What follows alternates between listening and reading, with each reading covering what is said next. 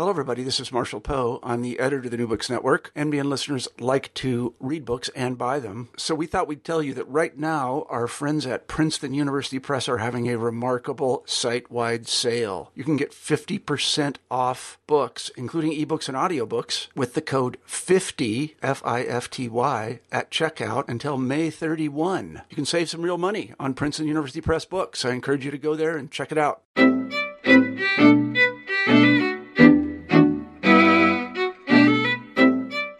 Welcome back to New Books in Jewish Studies. I'm your host, Max Kaiser. We have a great show for you today. With us, we have Bryan K. Roby, Fellow at the Center for Judaic Studies at the University of Michigan. He's here to talk to us about his new book, The Mizrahi Era of Rebellion.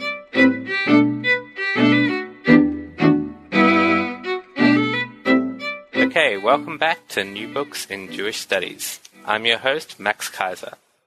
We have a great show for you today. With us, we have Bryan K. Roby, Fellow at the Center for Judaic Studies at the University of Michigan.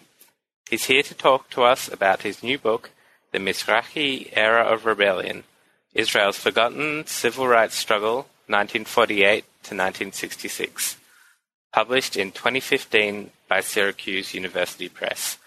Bryan, thanks very much for being on the show. Thank you for having me. Great. So, first off, could you just tell tell us a little bit about how you came to write this book? Uh, sure. So, um, during my PhD, which uh, I received uh, from the University of Manchester, I um, was working on uh, Middle Eastern history in general, um, with a particular focus on Israel. And a lot of what I read in terms of the literature did talk about kind of the uh, discriminatory practice, practices um, against Mizrahi or Sephardic or Middle Eastern Jews. But um, the kind of conclusion was that during the 50s and 60s, there wasn't much of a kind of a protest or a fight against um, discrimination um, or against inequality. Um, and I sort of questioned it. I thought it was pretty strange, uh, particularly like with the kind of popularity of uh, the African American civil rights movement. Um, and in my research, I looked a lot at um, police reports and newspapers from the time, and what I found was like this wealth of information that was available that kind of showed you like the uh, dynamics of uh, Mizrahi protests, which included like sit-ins and hunger strikes, um, and a lot of the influence was based on um, both kind of like um, the independence movements in the Arab world, but also like uh, Gandhi um, people were also influenced by uh, King and other like African American civil rights leaders. So that's how I how I kind of started um, in terms of that. Great. So can you give us a little bit of um, background about sort of the establishment of the state of Israel and who, you know, what basically the population makeup was and uh, sort of the short little history of, of migration um, during this period. And and then can you tell us a bit about um, your first chapter, which details the role of the Israel National Police um, during this period? Mm-hmm. Uh, sure. So the um, kind of, of course, you know, uh, the establishment of the state of Israel in 1948. Um, and as a result of the Arab Israeli uh, conflict, a lot of Jews um, from the Middle East, Africa, and Asia were um, either forced out or left because of um, persecution, um, uh, forced out of their countries of origin and uh, migrated to the state of Israel. Um, not everyone was Zionist. There were uh, lots of Zionists involved in this uh, from the Middle East. Um, and when they arrived, um, a good portion of them were from Iraq and from an, a middle or upper class background um, a lot of civil servants and well educated people uh, spoke English and French. Um, and they were placed in these transit camps called Ma'abarot. Um, and in these transit camps, which were they were only supposed to live in for a few months, they ended up living in uh, for sometimes six years, ten years, um, and they were often just tent shacks, sometimes just canvas tents. Um, and so there was a lot of death and disease involved in that um, and a lot of feelings of just being kind of oppressed because uh, they came from a non-European background. Um, at the time, there was um, the the kind of state elite were mostly of European Jewish origin, um, and so there was this kind of like you know uh, unequal balance between representation in, in the uh, in the Knesset or the parliament and the people who were living in the country. So within like five or six years, or within ten years, about six hundred thousand uh, Jews from the Middle East uh, had migrated to this uh, to the state. Um, and so, uh, just to get into my first chapter, what I what I did in that, I talked a lot about the Israel police because this was kind of the basis of my research. Um, kind of methods. Um, and I looked at police reports and also the police uh, kind of annual reports, which talked about the guiding principles. And what I found was that uh, there was a concerted effort on the part of the Israel police to recruit uh, Mizrahi Jews.